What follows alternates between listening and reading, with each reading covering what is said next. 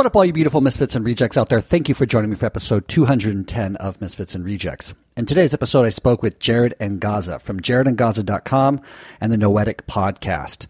Now, Jared is an activist to the core. He's been doing a lot of work in Africa with human trafficking and just been in the activism game for a long time, starting out with his Native American work in his early career, and as I said, working his way up into the bowels of some of the darkest parts of the human psyche and world's underbellies. Jared is just an overall very interesting dude, very switched on, and by my definition, a misfit and reject to the core. Somebody who is pioneering and trailblazing, trying to lay the foundation for something in the future that is worth leaving behind.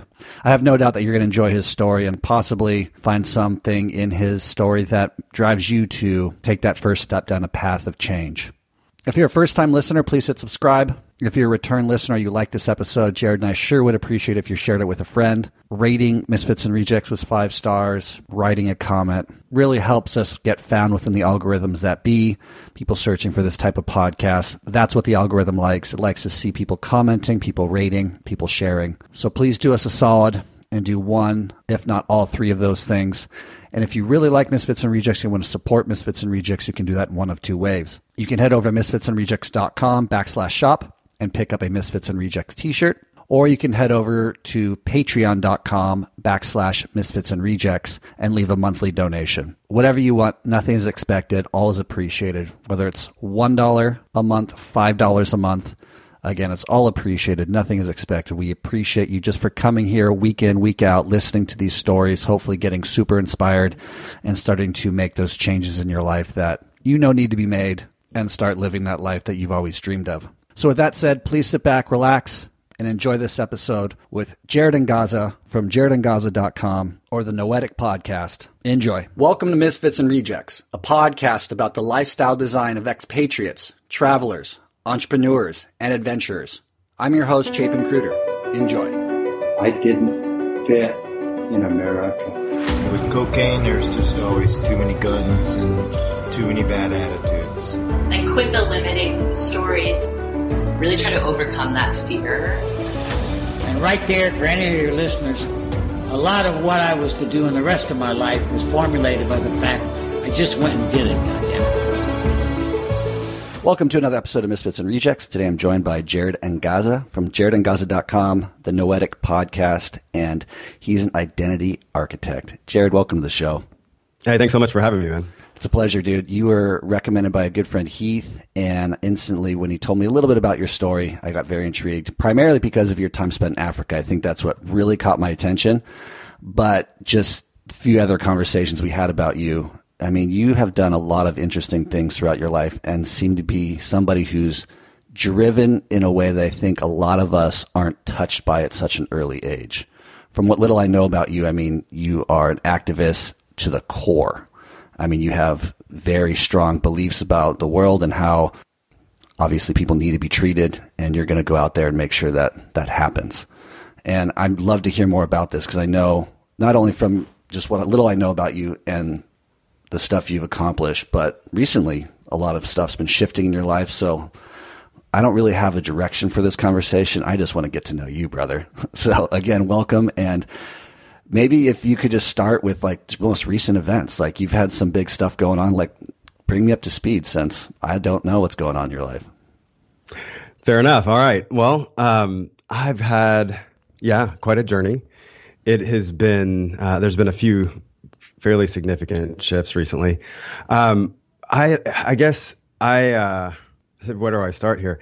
I, I, lived in Africa for ten years, so that's a big chunk of my life, um, and a big chunk of my identity. Consequently, uh, as you might imagine, leaving there, uh, what five or no, man, it's been six or seven years ago now. I guess my my twins are five now, and we uh, we moved out of there about a, a year or so before they uh, they were born. So. Um, that that transition coming back from that world, that life into the American life, um, man, did that that that was maybe the harder thing that I did than dropping into the jungles of Rwanda and Congo and doing all the other work that I did. That seemed very natural to me, and we can get into that. But um, this this last you know five six years or so in in the states has been quite a journey for me um, to to you know to to live a life that is a little uh, little more domesticated, I guess, is, is one one side of that. I, I study and, and, teach a lot of the Toltec principles, and they talk a lot about the society's tendency to, to domesticate us uh, and how that affects us. And I've been very tuned into that as I've been living here in the states, uh, and that uh, you know I've got four kids. Uh, three, three still in the home, uh, two twins at five years old and an eight-year-old daughter, um, and then I have an older 25-year-old that also has a daughter, which makes me a grandpa. um, so I'm a- actually a grandfather as well, oddly. Um, but I, in, in, looking at all of those relationships and all of that, uh, it's made me really tune into, you know, how am I domesticating my kids? you know, what kind of environment are they growing up in? Uh, when I first uh, landed in Rwanda, I ended up adopting a, a street kid. Um, and uh, Francois. He's now 25 and he's the one with the two year old daughter. Um, it was the first time in my life I realized someone else was watching me and was going to emulate the things that I did and probably disregard most of the things I said. um, so that was parenting 101 for me. And I started, yeah, I just, um, it changed the way I, I view my life and my response to life. And I, I wanted to live in a way that was exemplifying the principles that I believe in about being love and all that. And um, so yeah, that that journey. I guess I'm just giving you kind of a, a big snapshot here, but the the the journey of becoming a father to Francois in Rwanda, the journey of then coming back to the United States and with my other children, um, and and having this this very stark difference in the jungle life versus the domesticated American life. Um, and then thinking about how that impacts my children, how it impacts my mind and where I'm at. Um, that's been a pretty big journey. And then what happened at how old am I? 42, I guess. Uh, over the last like, I guess it's been about three years. I started on some uh, pretty serious psychedelic journeys uh, to to kind of to get in a space where I could address the things that I just talked about more more clearly, to, to have a little more clear vision in that. And so I've had the last three years has been pretty interesting with those with those psychedelic journeys, and I've gone in pretty deep. Um, the the clarity that I've gotten from that has been a game changer and and certainly represents a large part of the maturation of my journey, I guess, in sort of hyperspeed over the last three years. Um, my kids know that you know that I go and I go into ceremony and I, and they they would say that daddy's going to see the wisdom keepers. Um, and they know that when I go three days in Mexico to have a journey that I'm going to come back and, and for me it's going to be 10 years about 10 years off my life from doing that work. Um, so I, yeah, I mean, I, know I'm kind of all over the place there, but there's that's a little bit of the journey and like where my head's at. Like I'm I'm constantly thinking about my kids. That that's a huge motivator. I think that of all the philanthropic things and altruistic things I do, my greatest contribution to the world is certainly to raise little vessels of love. Um, I'm a big uh, advocate of of going to the core of things and the the root of things rather than addressing the symptoms. And I think uh, if we address the way we see the world and the way we respond to the world, that's that's my go-to rather than addressing all the the things that happen as a result of not doing that. So.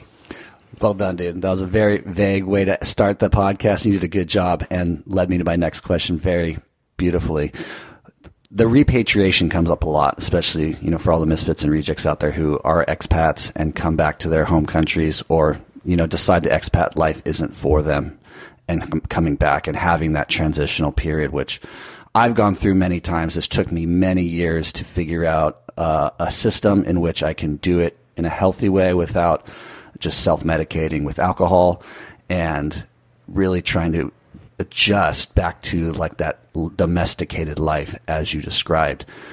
Can you talk about your experience and how you've learned to deal with it? Because it sounded like it was quite a shock to your system. I mean, I've never been to Africa. Rwanda, Congo are both places I'd love to go check out. Watching like David Choe go through the Congo in his like documentaries on Netflix, who's a he's a graffiti artist. If you don't know who he is, like the Congo looks crazy, dude.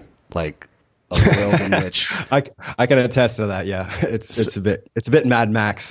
that's what I'm thinking. So you having been exposed for ten years, you're gonna see life in a different way, obviously, and you're gonna fundamentally change. And then coming back into a situation like, where are you calling in from right now?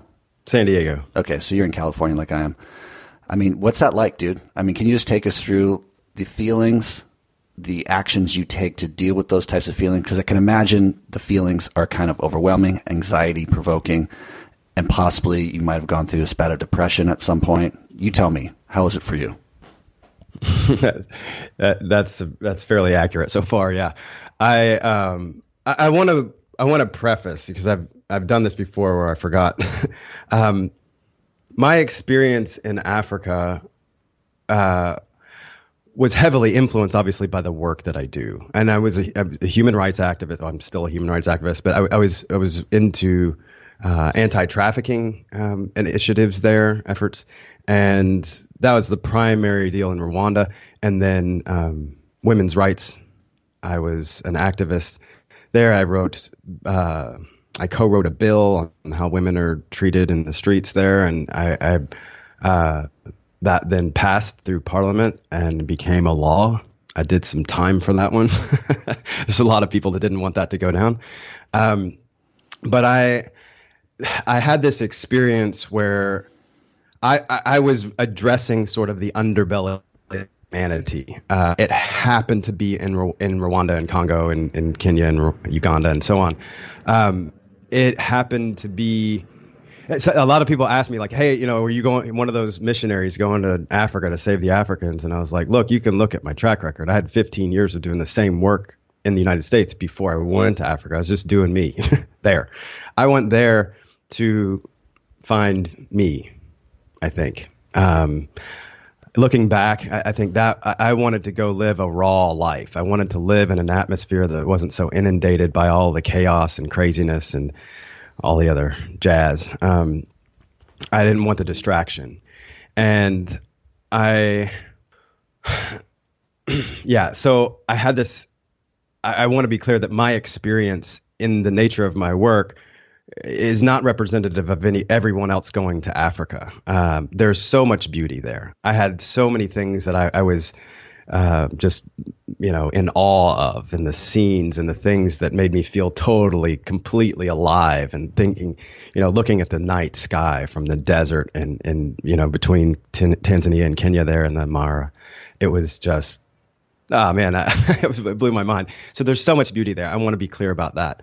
Uh, and and I had some of those amazing experiences with humans there. Um, expats and locals of of all the different regions and everything uh, and it was a really there was a lot of beauty.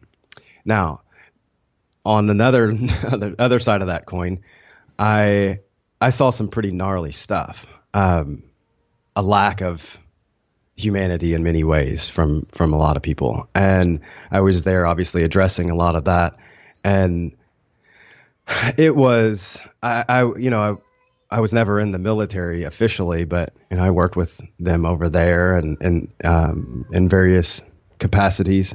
Um, I was the guy on the ground, suffice it to say, for a lot of other organizations and initiatives and things, and I was the guy that knew what was going on in all the gnarly areas because I was doing that kind of recon. Um, and I and I lived uh, and and worked and kind of uh, I, I was always in the in the bowels of the cities and, and whatnot. So I knew what was going on.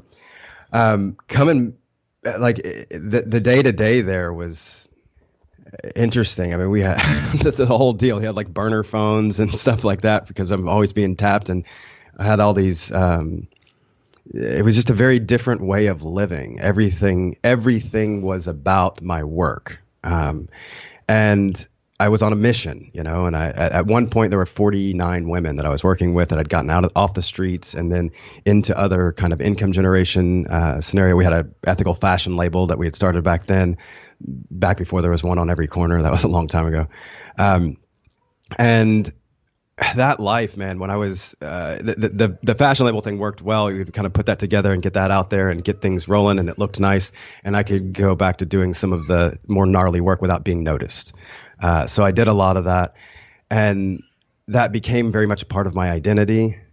Coming back into the United States, I felt like I came in in an F 16 and like hit the dirt and went like 20 feet in the ground. And I've been trying to pull myself out since.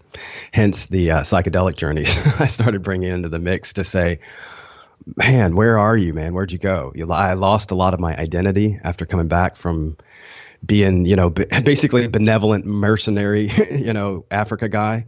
And, um, I mean, even my look, and I, I, had been an MMA fighter, and I was 200 some pounds. I'm 160 now, by the way. I'm like half the dude I used to be.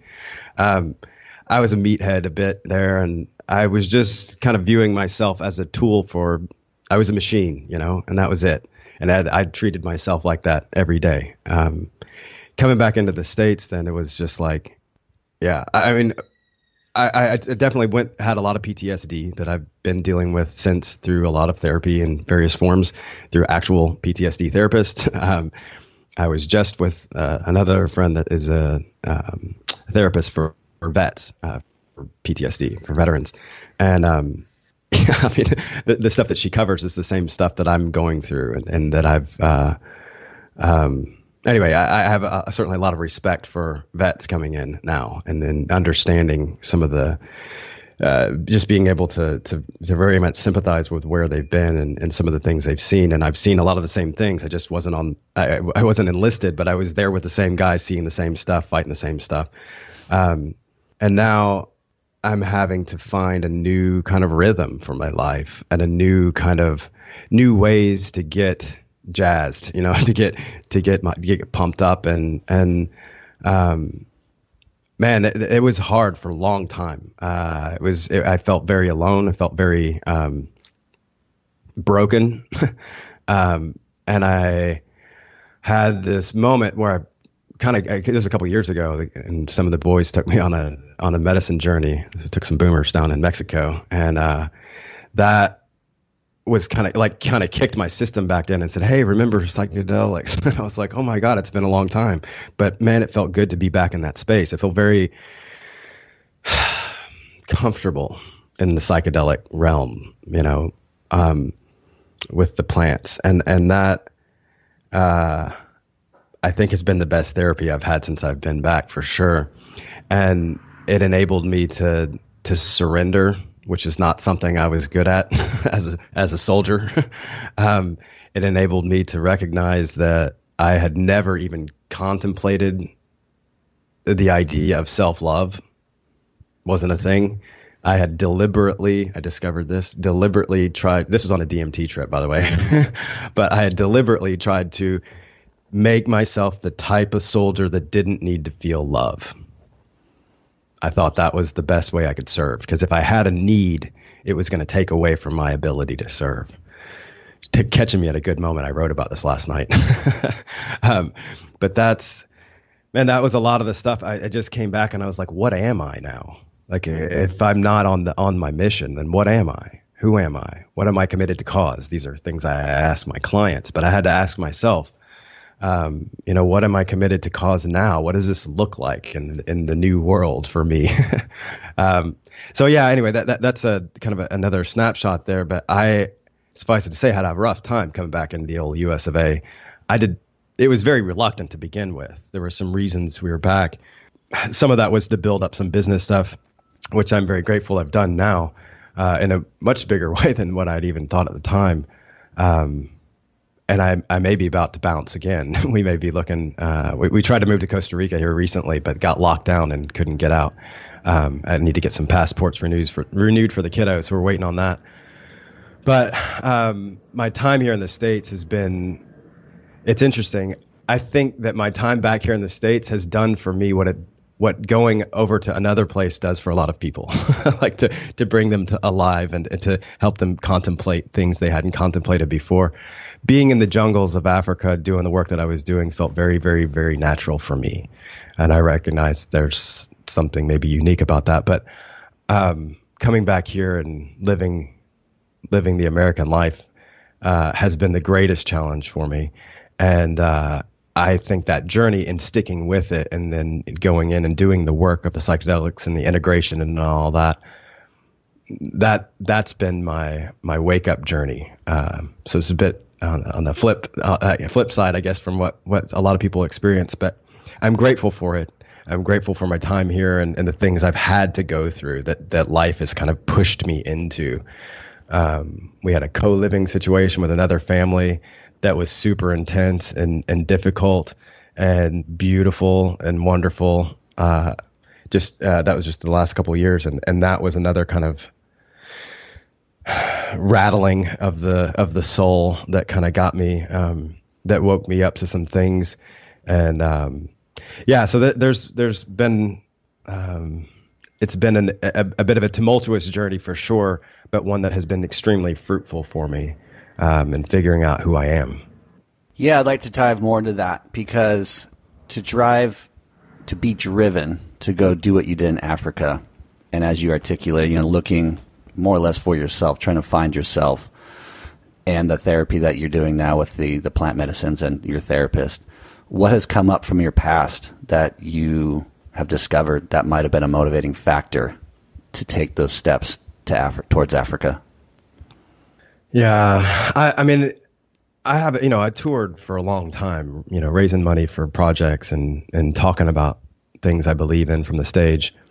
Um, in that, uh, there's a story about me, you know, being a bit of an MTV kid somehow, which is weird because we didn't have TV much when I was a kid, but I remember MTV somehow, and that gave me a little window into the, like when um, the we Are the World, you know, came out, and there was there was the video for that, but there was also at the time there was like a PSA thing where they talked about what was going on, and I think in Ethiopia was the focus at the time. Um, and as a kid, I was eight years old, I think, and and I thought, oh my God, what the what the hell's going on? How are people living like this when I'm living here in you know nice suburbia, Nashville or whatever? Um, that rocked me at an early age. Now, why I don't particularly know. Like it wasn't necess- like I don't come from a family of activists or anything. I do come from a family of authors and entrepreneurs. They're all podcasters. They're all published uh, authors. They're all, you know, in this discussion, but not necessarily activist driven. Um, so, for whatever reason, man, I, I, a lot of it was innate. I guess it just was in me. Uh, I'm grateful that my parents in in whatever way they did, apparently uh, fostered an environment there that was conducive for me becoming an activist. So I'm grateful for whatever that looked like. I can't necessarily pin what it was, but um, they supported me, I guess, in that for the most part. There was certainly some reluctancy. I mean, I was with the American Indian movement early on at like 17, and that was pretty Rage Against the Machine-ish, you know. that was during. It was also during their prime, um, and uh, I, I, was certainly a, product of the Rage Against the Machine uh, movement, and I was raging. John Trudell was like the MLK equivalent in the American Indian movement. He quite an orator, uh, so much though that he was on the FBI most wanted list, and they the FBI did some really horrific things to his family and so on. But I won't get into that now. But uh, I, I was blown away by this man, and I was uh, following him. So I, I, know that there was influence from you know Rage Against Machine, Machine you know, Zack de la Rocha and Tom Morello, those guys, and that was going into my head uh, at an early age. I mean, I was in my teens at that point, but I. Um, and some of these guys like John Trudell, I still watch his videos to learn from his way of thinking, and a lot of that is in, based in Lakota beliefs, and that's where I, a lot of mine come from, my faith. Um, so I had some inspirations. Uh, that's part of why I'm such an advocate now for uh, pop culture being involved with um, politics and, and activism. I'm a big believer that we've always been led by celebrity. Humanity has, whether it's Caesar or Jesus or whatever, Michael Jackson, doesn't matter. We're, we're influenced by these people. And I think, well, as an activist and a strategist, seems ridiculous to just throw away that tool. I should I should wield it well. Um, and, and and if some if Brad Pitt wants to help some refugee camp, rather than ridicule him for it, I'd be better off to maybe help advise him how to do it well, you know, or to support him in that. And I've done a lot of that over the years with celebrities and so on. Um, and seen great fruit from that. I I could name a list of big ones, but suffice it to say, it, it's uh, I'm grateful that that's happened. I, I can look at one of those guys and say, well, you can do more in an afternoon than I could do in five years. Let's do that. Why not? so I was very influenced by that. And I think about how many other people must be as well.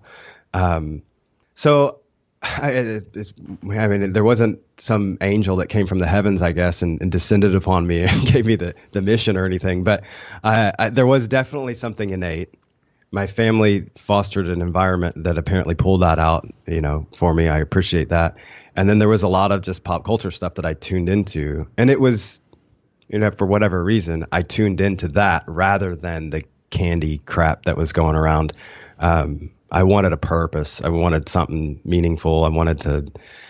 That was where I found fulfillment. Is when I could do that, and I did a lot of on the ground stuff in Nashville. Uh, you know, soup kitchen and and volunteer stuff and whatever. A lot of protests, things like that. Um, my family jokes saying that I came out of the womb with a protest sign. um, so I've done a lot of that and now my kids go to the protests with me as well. Um, so yeah, I, I, I had a lot of early influence, but by the time I was out of the house at 18 or so, I was, hardcore, full steam activist uh, in it, and a couple of racial equality ish- initiatives and so on. So it was early on, and uh, and it's obviously been the continuing thread. no, yeah, it's cool, and just for the the audience who's listening, who have similar forces driving them have this sim- have a similar calling, which it sounds like you did. Can you just give them a few things that they could do to take those steps and put themselves in a situation like you went and sought out in Africa? I know there's adventurous people listening who this sounds very appealing to them, going to Africa and making a difference. Like, how, how do you get into that, and what, what kind of steps do they need to take to, to go be include themselves in that fight?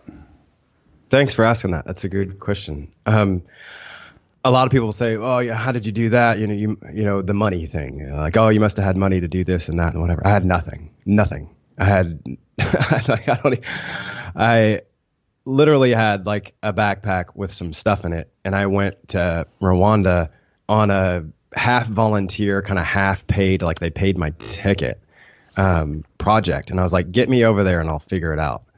Um, and that was insane, by the way, uh, in terms of how that played out. But it did, and I I found opportunities. I volunteered like crazy. I now have you know situations where I'm in organizations where I have a whole fleet of volunteers. And I, I just talked to them the other day and I was like, I did exactly what you're doing. I volunteered for everybody. I interned for everybody. I worked for free so much. Um, and that got me into places I mean, ultimately where I am now with all the other things eventually. But I I got into projects largely because people I think make the assumption that they're not qualified, they're not going to get a yes. Why would some big organization like USAID or something like that let me in as a, anything? I have no experience, I have no whatever. Um, and I just I don't know that I even really necessarily believed that they would say yes. I just wanted it so bad that I did it. I said, well, I'll take a chance. I, I don't, I don't have the job now. and if I ask them and they say, no, I still don't have the job. It's, I mean, what's the worst that could happen? So I started doing that and I, I got into some pretty spectacular stuff. I ended up, I, I also represented Lawyers Without Borders when I was there. They needed somebody on the ground. It's a long story. Suffice it to say that I did that for a long time and it was really educational, I'll say the least. Um, and I, I mean, to anybody going over wherever, especially Africa, but it, wherever you're going, if it's some developing country, um, every time I've gone into a new country, I have studied and studied and studied and studied as much as I possibly could about that country, including talking to people from there or other expats that have had long term experiences there and so on. And I got as much information as I possibly could. And then I'll give you my formula, I guess. Take as much information as you can, learn the culture, be respectful enough to do that. You know, to come in with some knowledge of at least as much as you can of what's going on, uh, and to be sensitive to that when you come in, uh, and recognize you're not coming to someone's country. They're coming in. You're coming into their culture, their way of being. Um, so to do to do that is I, I, think very important and then right before you get there then take all of your expectations about what you think is going to happen and throw them away because um, the, the the education is to help you be uh, flow into their culture better not for you to know everything that's going to happen so I think that's an important one. And then to just keep leaping and jumping into, I mean, I just kept leaping into things uh, over and over and over. And every one of those just led me into the next thing that I ended up doing. And someone would ask me, How did you get to this spot, you know, at the United Nations or whatever? I was like, I don't know. I just kept saying yes. How did you get an adopted, you know, how did you adopt a Rwandan kid? No idea. I just kept saying yes. It just happened, and now I have a kid and a grandkid, for that matter. Um, but I just kept saying yes because I, but well, maybe I'll insert my statement of faith here. Simple. I, I believe in a benevolent universe, all things working to good. I believe everything belongs, most especially when I can't understand it. and uh, I believe that our our purpose here is to choose love over anything that might stand against it. So when I take that and run it over everything, um, it's kind of a formula for just jumping into things all the time and saying, I'm going to do this and it's going to be amazing. Um, and I, I've learned so much because of that. I've been tossed into the churn of the, the washing machine of life so many times and gotten beaten around. And for me, that works. And, and it brings me out the other side with a lot of gratitude. And uh, I think, I hope a, a lot more understanding and so on. So I think when you're going into another place like that, being mindful of the culture and respectful of the culture um, and then really, really, really, really open and, and willing to listen a lot. It's certainly my formula. No, it's a good formula. Thank you for sharing it. With just to give the audience a little perspective, because it has come up in past episodes, I like to give them an idea of like the kind of money you did land with. Like my safety net whenever I leave the country, I want to have like two grand in the bank and I know I can go for a long period of time in places. I've never been to Africa, but I, I, I, can imagine I can go for a long period of time there with two grand, get get by. How much did you land with? In Rwanda, I landed with a six month job to build a mountain bike race for pros to come in from all over the world, and and I wanted to tell a better story there than the genocide, for instance. Say, let's bring some positive light. So I did that. I'm a former racer and so on. So anyway, um, I think I had two grand exactly. And I had a stipend for two grand, or uh, at a, it was basically a stipend. Yeah, it wasn't necessarily a salary, but I had two grand a month. Now I had to pay rent, I had to pay all my transport, I had to pay all my food, all that stuff. Um, and within a few months, I was supporting a kid, um, and my housemate half the time.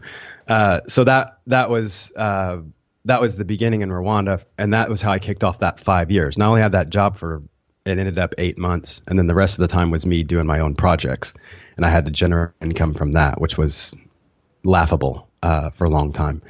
Um, and then, in I got married and went.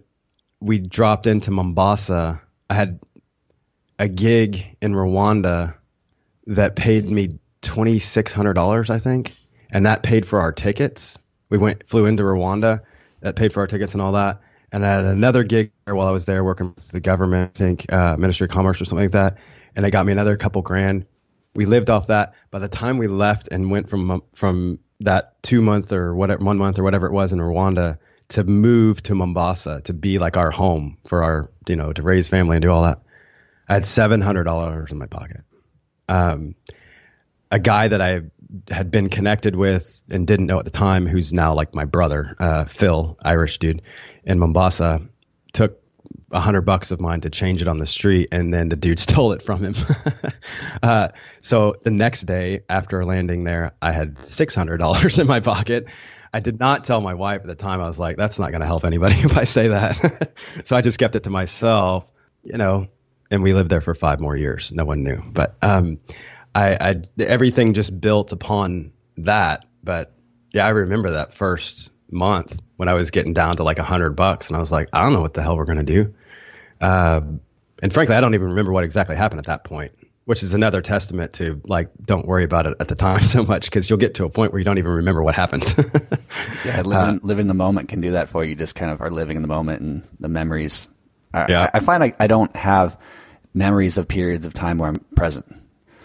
Like mm. I can look back in my past where I know I was very present, primarily travel wise, because you are very present when you travel to new places, and just yeah. I don't remember any of it because just that's where I was in the moment. Yeah, yeah, I like that. Um, with you starting a family in Africa and adopting your son, like how does that play out? I mean, you it sounds like you adopted your son prior to getting married or even finding your wife, or We didn't even know each other. Yeah.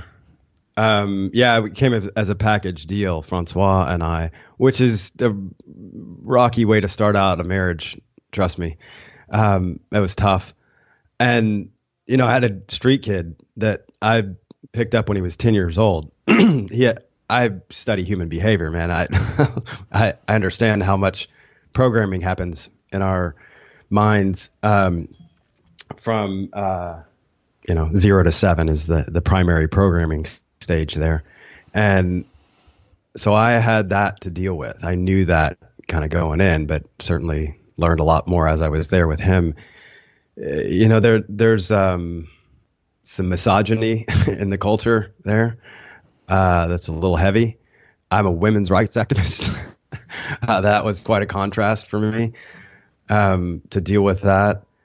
Uh, Francois, you know, I had to deal with that with him, just those innate kind of responses to things, reactions rather, um, that I couldn't hold him accountable for. He's a 10 year old kid. Um, but it was in him, you know, and I had to, anyway, that, that, yeah, that was, there, there was some tough stuff with the beginning of all of that, um, and the impact that it had on our relationship and all that. Uh, and then having kids, man, uh, having our biological kids on top of that, Saoirse was born. We came back to Nashville and had a home birth or whatever for real quick, uh, two months, I guess, and then came back to Mombasa. And then she lived, she grew up there.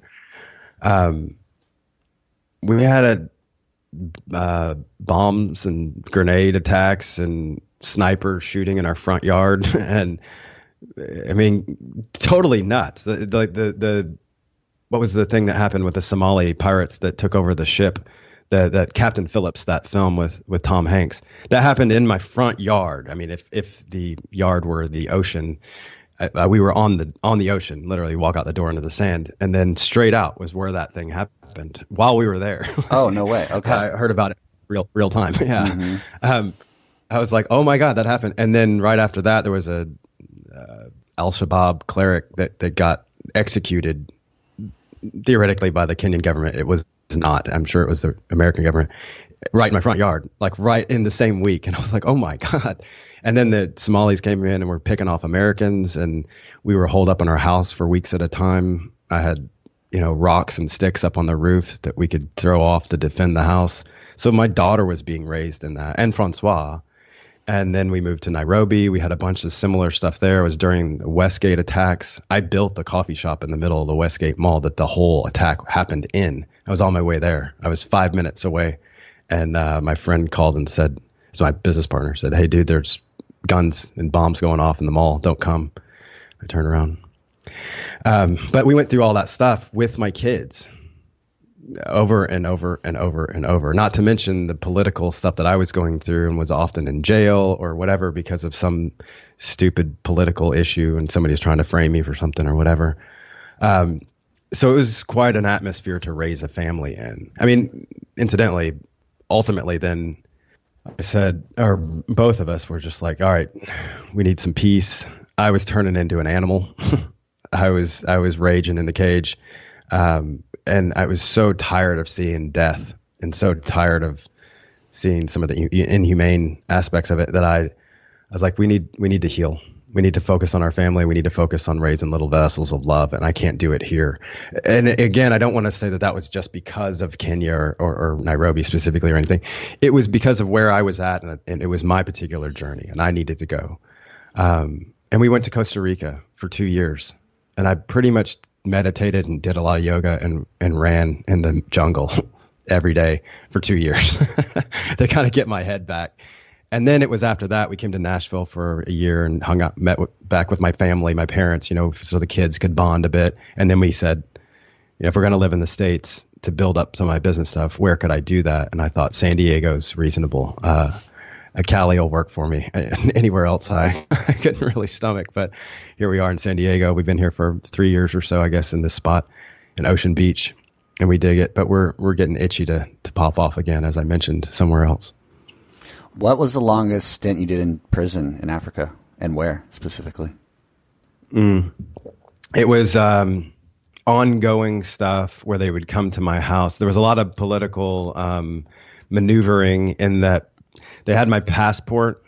Um, this is maybe the first I've talked about this on on the on the mic. They had my passport, and they uh, the United States government said, "Hey, you can't have his passport. It's not his property. It's ours," which was news to me, by the way, at the time. Um, but they were going um, back and forth with that, and uh, yeah, it, it. I I just I had a um, dude. I'm sorry, I forgot the question.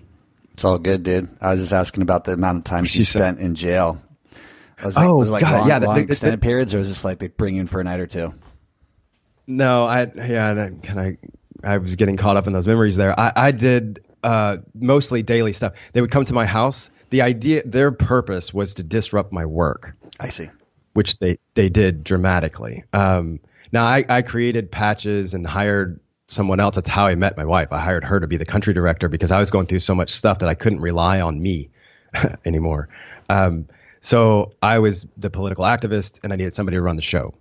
Um, now, the Rwandan government was minding themselves in how they were conducting it, and that they would come to my house in the morning, take me in for interrogation. I'd be there all day long. Sometimes I'd be in a room for eight, nine, ten hours just by myself, just in a hole.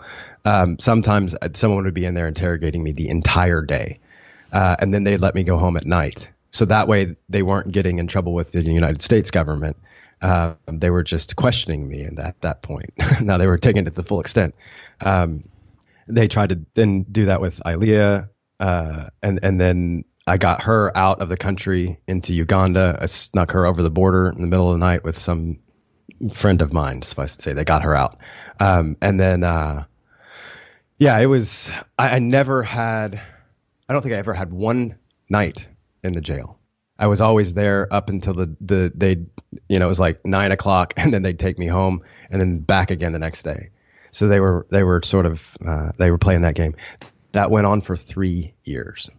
I knew that if I left, I would always be seen as guilty of all the bullshit that they said I did and didn't do.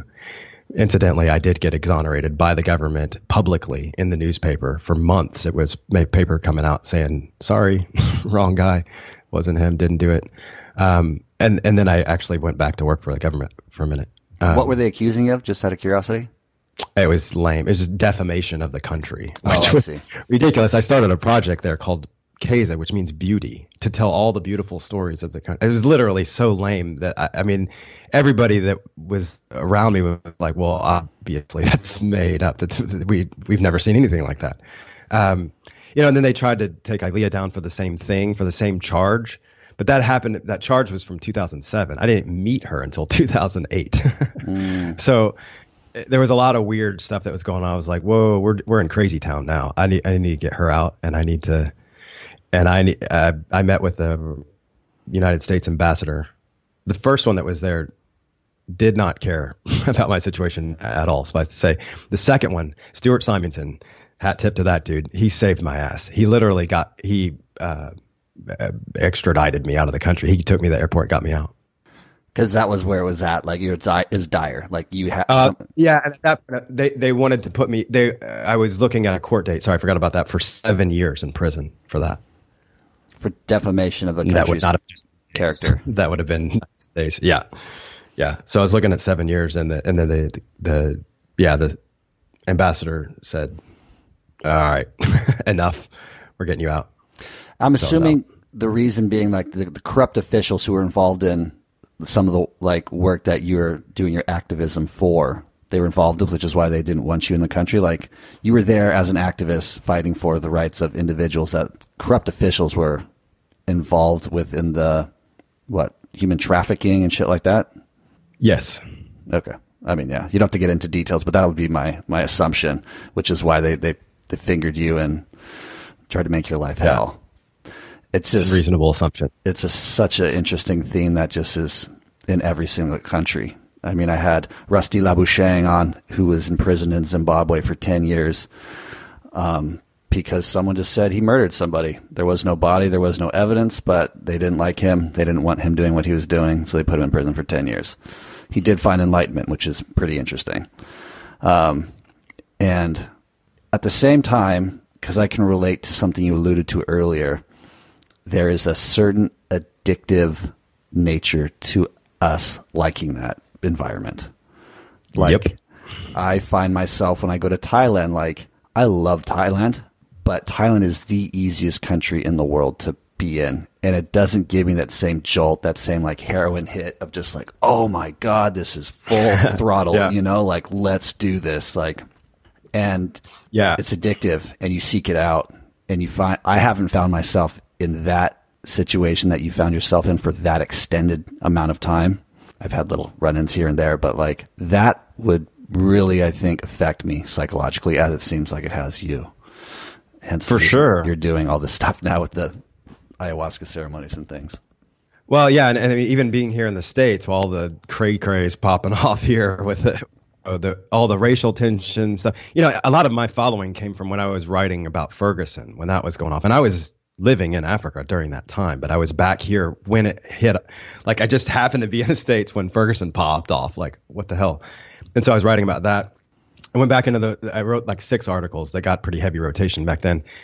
I read them just recently, and I was like, oh, I, I, it's the same article. I just publish it again if I want. It's just saying the same exact thing that was going on back then, and I can look back at my stuff that I was doing when I was 18, 19 years old, you know, 20 some years ago. Same exact conversation.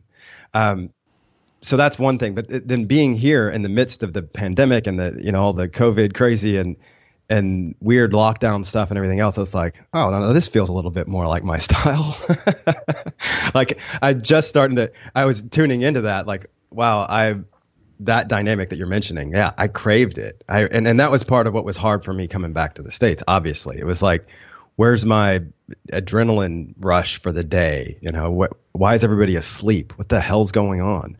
Um, where can I find some action around here with some purpose around it? You know, um, and that was, yeah, that was super tough.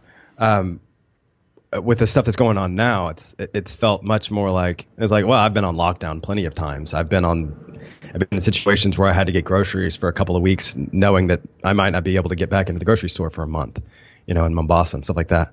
Um, and you know, most of the time we didn't have power, we didn't have electricity, we didn't have you know water half the time, things like that. In those scenarios, so here it's it's pretty tame comparatively, but um, yeah, it's addictive for sure. And that was what I really had to face when I was in uh, in Costa Rica. It's like the land of like you know pura vida, pure life, and, and like the whole like everything was literally the other side of the stick. um, and that was tough at first. Um, but I think it was good for me to swing the pendulum all the way over. And now what I've been doing is trying to find sort of that balance between, you know, uh, silent, you know, contemplative yogi and and the warrior that I've always been, and then trying to be kind of that that Zen warrior in the middle, maybe. Um, yeah. One question I'm curious, I'd love to hear your opinion on with you spending so much time in Africa and getting American news in Africa and then coming back and, and being here for the last three years. What's your relationship to American media and how has it affected you? And do you think it's even a really good source of information since you have that kind of contrast of being an international expat and getting different types of what CNN and BBC and I mean they they broadcast completely different a- information I find around the world than we get here. So my question to you is what do you think about it now that you're in the states with I personally think you know the a fear mongering media that has Americans scared of the whole world Yeah. and basically like what's your opinion? Well, in terms of the American media, I've been addressing that one head on for 20 some years. Um, and it's it's no different today than it was, other than the fact that today maybe it's turned up to 11, if you want to go spinal tap on it. Uh, but it was it, it's a very um, well, I, I guess just just to be practical about it, I have resources that I get my news from. I also want to preface that with recognizing that I, I allow myself about five ten minutes of news a day tops sometimes not even that. I, I it's i always want to be in tune with what's going on. I do not however want to spend much time being influenced by the the negativity of all of that. I when it comes to media there's a film called the century of ego if you can make it through all four hours of grainy video from an old bbc thing um, it will tell you everything you need to know about what's happening in the world. Uh, I think it's one of the most important pieces of film ever made, and it's all about Edward Bernays, who created prop- propaganda.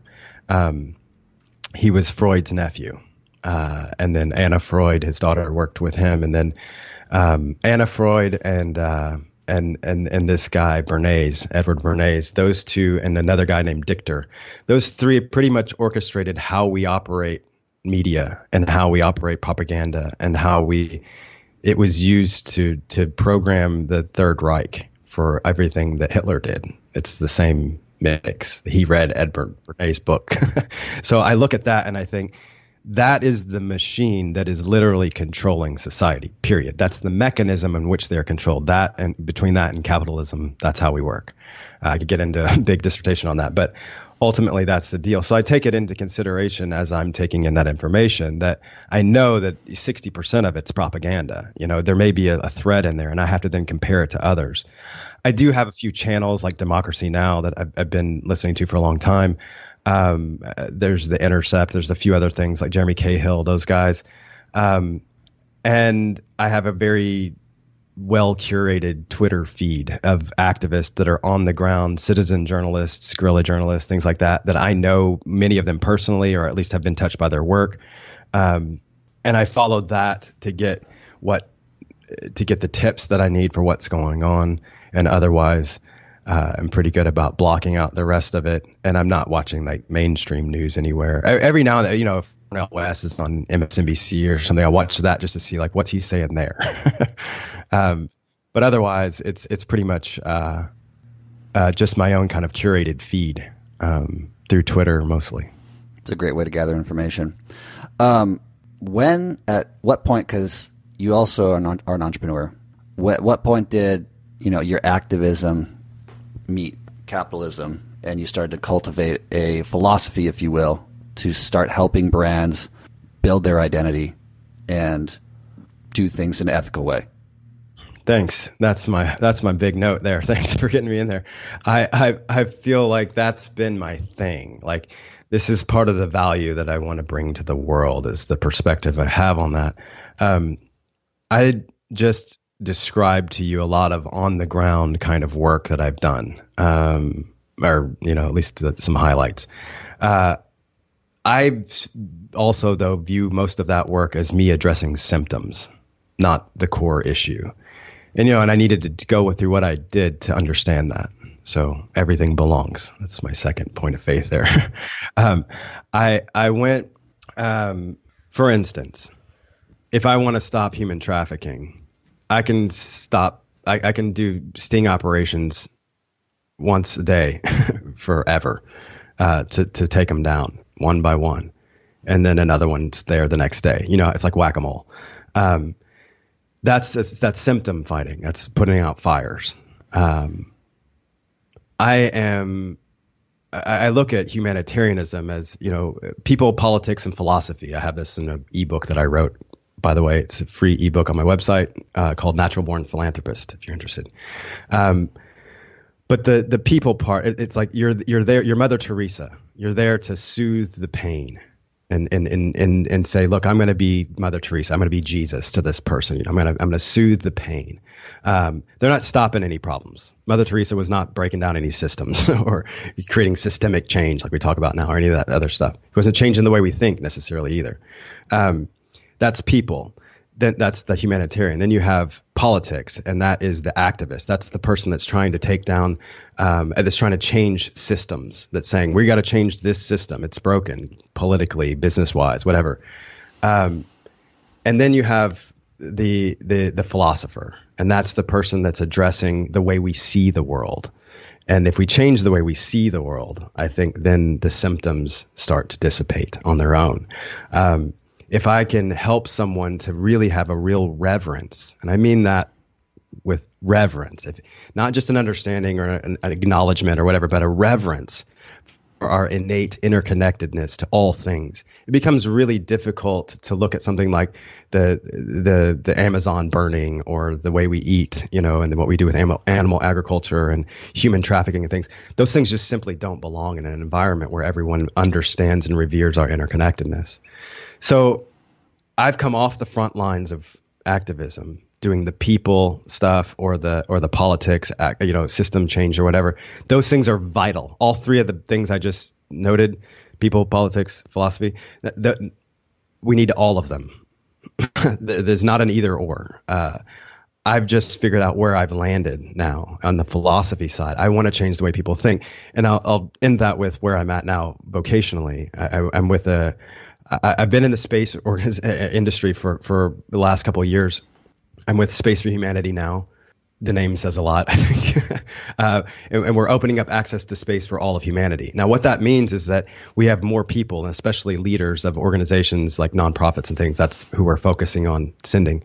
Um, but we they get to go out and experience the overview effect of looking back at the earth from space and experiencing the cognitive shift that that helps you to understand that we are part of this interconnected Gaia, you know, and it's not just people standing on a rock hurling through space at 16,400 miles an hour. That's happening, but we are also part of this organism. Um, and and I man, having the opportunity now to work with Space of Humanity, and, and there are a few others. There's a couple that are coming up now that are about to be, um, that are about to go public. That are some big hitters. Um, I've been able to hang out with my heroes like Frank White, who wrote the Overview Effect. Uh, there's a there's a 20 minute film called Overview. I highly recommend that. That's about his his work.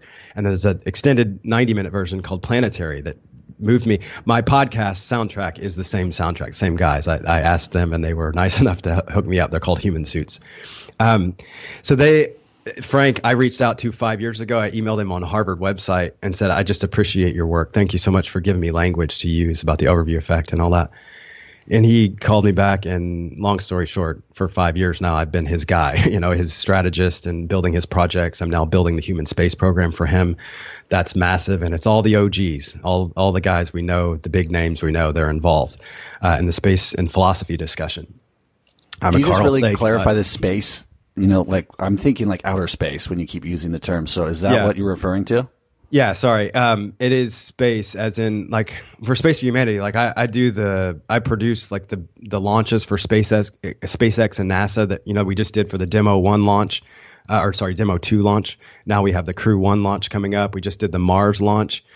Um, we do those big parties. Like we had Bill Nye, freaking Bill Nye. I've been like a huge fan since I was, you know, kid probably. Um, and I had him on the mic the other day. So it was really cool. But we, we do those launches to bring all these people in. I'm talking to Jason Silva for the next one. Um, and, and trying to bring Jane Goodall into the discussion and all these other people that are talking about how, about, about our relationship with the planet.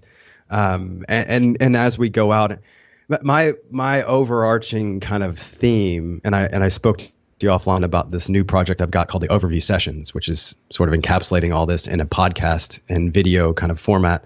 Um, the tagline that I have for that is that our future in space depends on who we resolve to be on Earth today.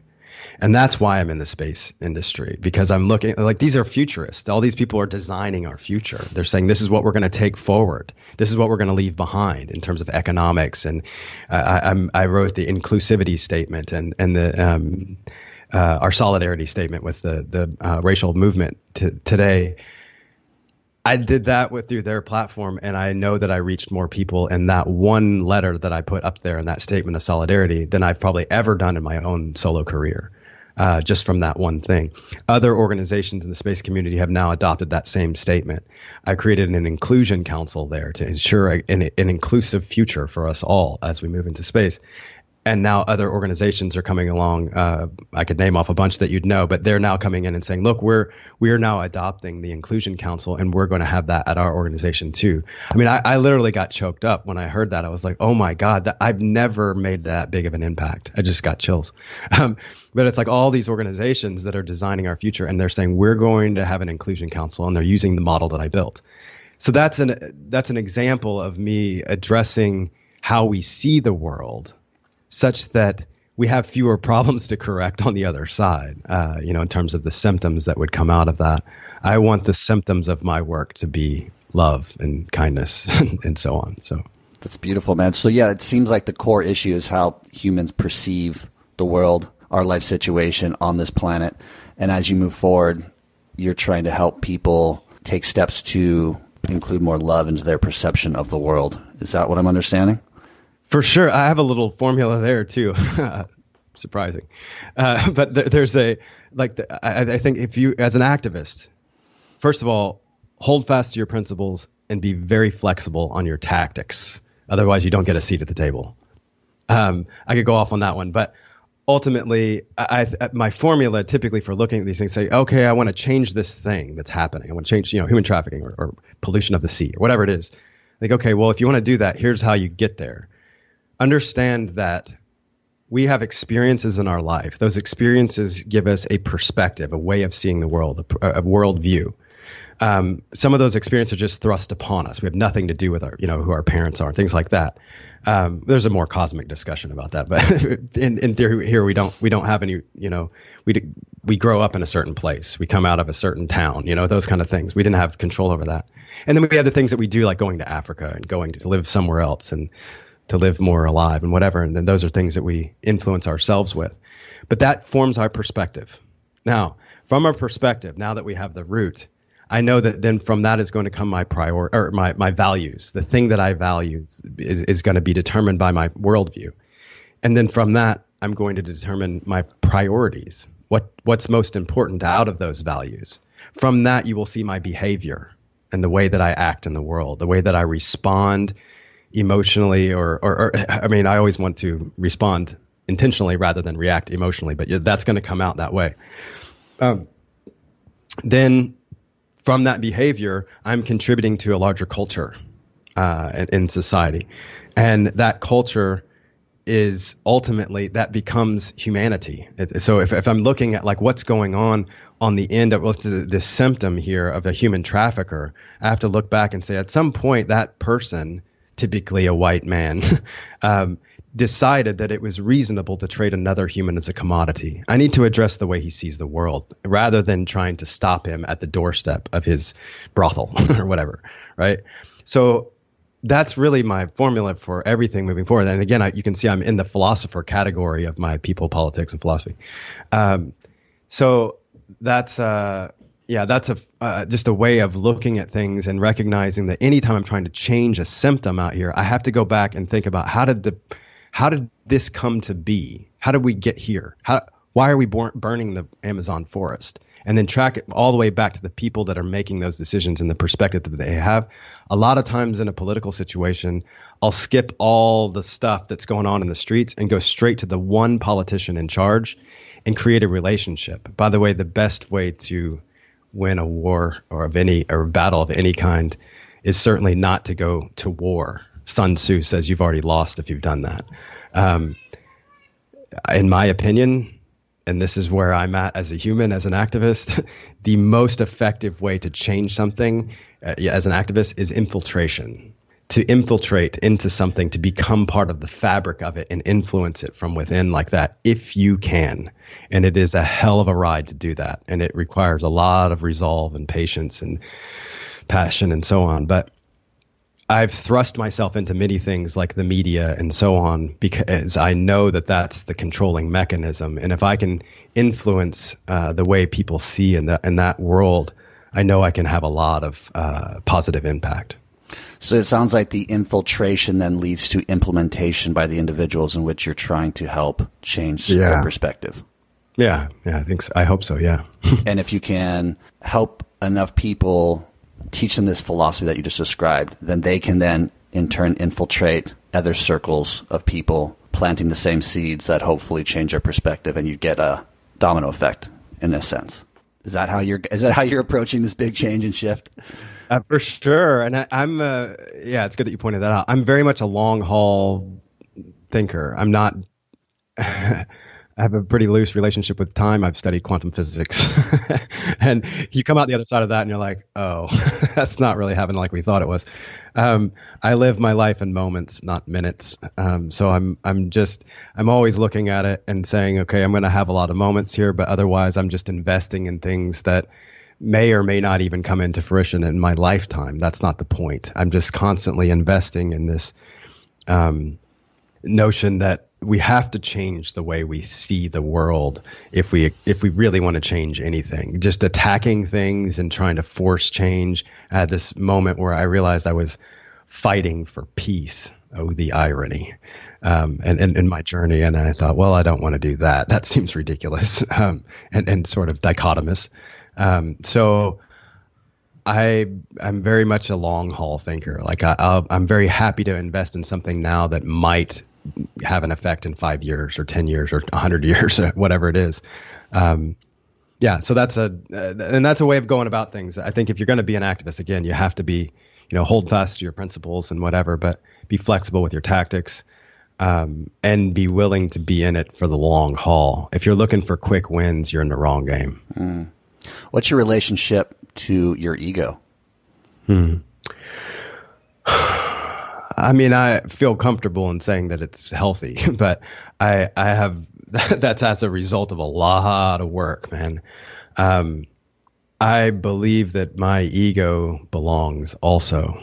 Uh, everything does, and that it's there to work on me when I need it, and I use it very much as an ally now, uh, that rather than my deterrent or my uh, it felt like an anchor many times before that just was constantly pulling me back out of the way of that I wanted to live, the human that I wanted to be, the way that I wanted to respond. Um, but now I look at it as this thing that kind of this this other entity that comes up in the room, you know, in my life, uh, that I say, yes, you belong. What do you have to teach me today? I'm, I'm here to listen, but you're not my master. I totally agree, and I find I've come to a similar conclusion. I'm, I'm trying to use my ego as a motivator because I think it is a huge motivator to light that fire under my ass and, and get me to do positive things and where it used to get me to do more negative things and self-destructive things, I think, as a younger man. I'd like to talk a little bit about the plant medicine that you've recently been experimenting with with the ayahuasca because I know it was your first one, and I've had other guests on who have talked about it. What was your experience like? I know you've done plant medicines, but like ayahuasca you just did recently. What was that like for you? Well, I had said no to ayahuasca. I, I, mean, every time, and maybe there was, I'd say 50 to 100 times over the last 10 years where it's been offered or something came up. Um, and I just, I, am very comfortable with plant medicines. Uh, we talked about a little offline. I feel very comfortable in that space and very comfortable going into a journey. I'm very good at full surrender, full throttle surrender, just all the way in. Take me away, baby. Um, and I uh, that that also has an effect on how like when someone says hey we're going to go do a you know a psilocybin journey this weekend do you want to go whatever i can very quickly and i have another theory on this called seven breaths theory that's based in bushido but about making a decision within seven breaths. Um, any good samurai should be able to do that is what they say. Uh, it, it, doesn't matter how serious so I, i'm very in tune with that but when a plant medicine thing comes into my mind, I can very quickly, it doesn't even take seven breaths, I in, feel that intuition of yes or no. And I'm very, very comfortable in that every time. It's just answer, I know it, that's it. Um, this ayahuasca journey came up in the midst of some heavy stuff in my life. And um, I said yes, partly because of where it was.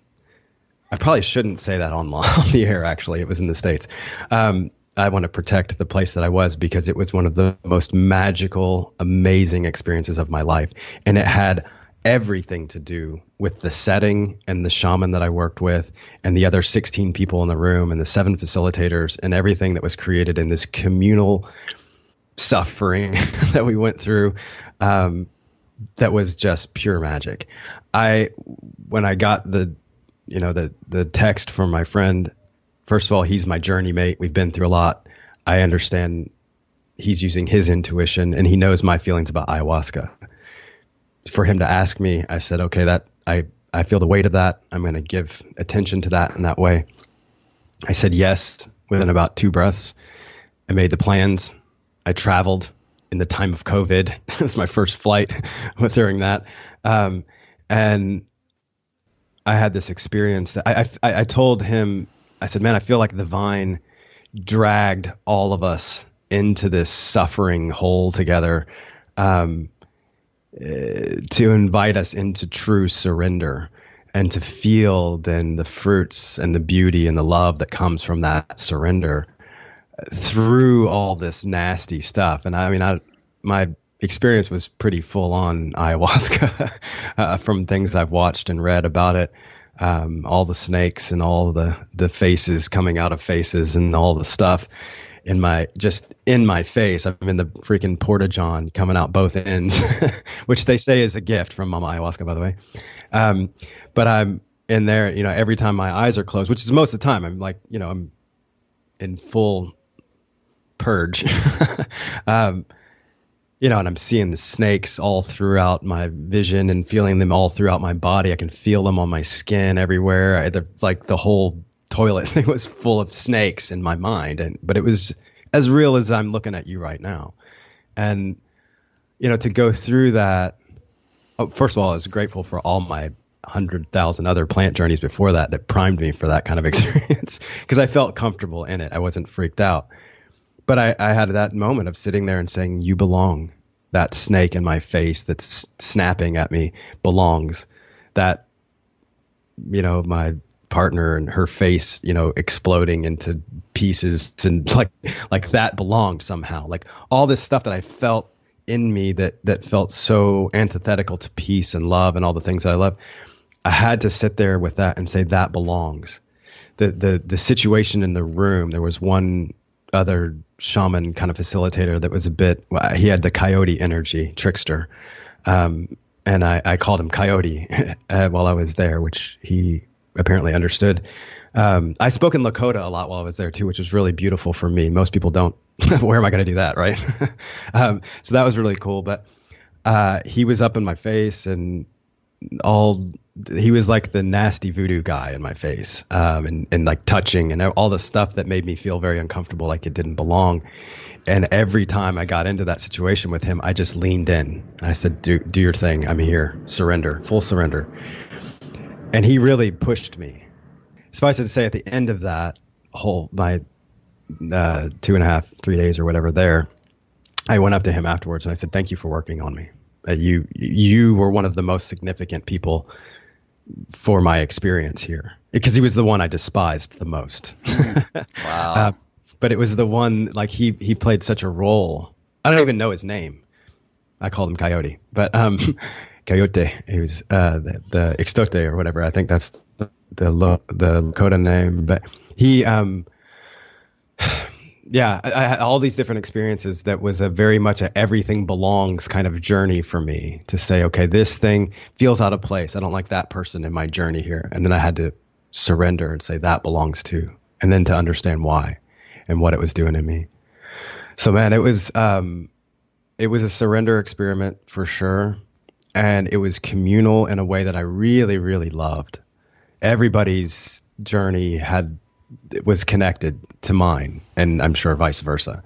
Um, someone's hurling, you know, in the corner at a moment in my journey, and then it tunes me into something, you know, and it, or, or shakes me out of something, or whatever it is. It was all connected, and I really, really loved that. For, so for me, the ayahuasca experience was literally at least fifty percent set and setting, mm-hmm. and and the rest was mama, mama Aya. and now, standing where you stand today, the effects have been what? Like, are they still with you? Are they just? Are you still internalizing everything? Are you changed now forever? I mean, obviously yes. you probably are to a certain extent.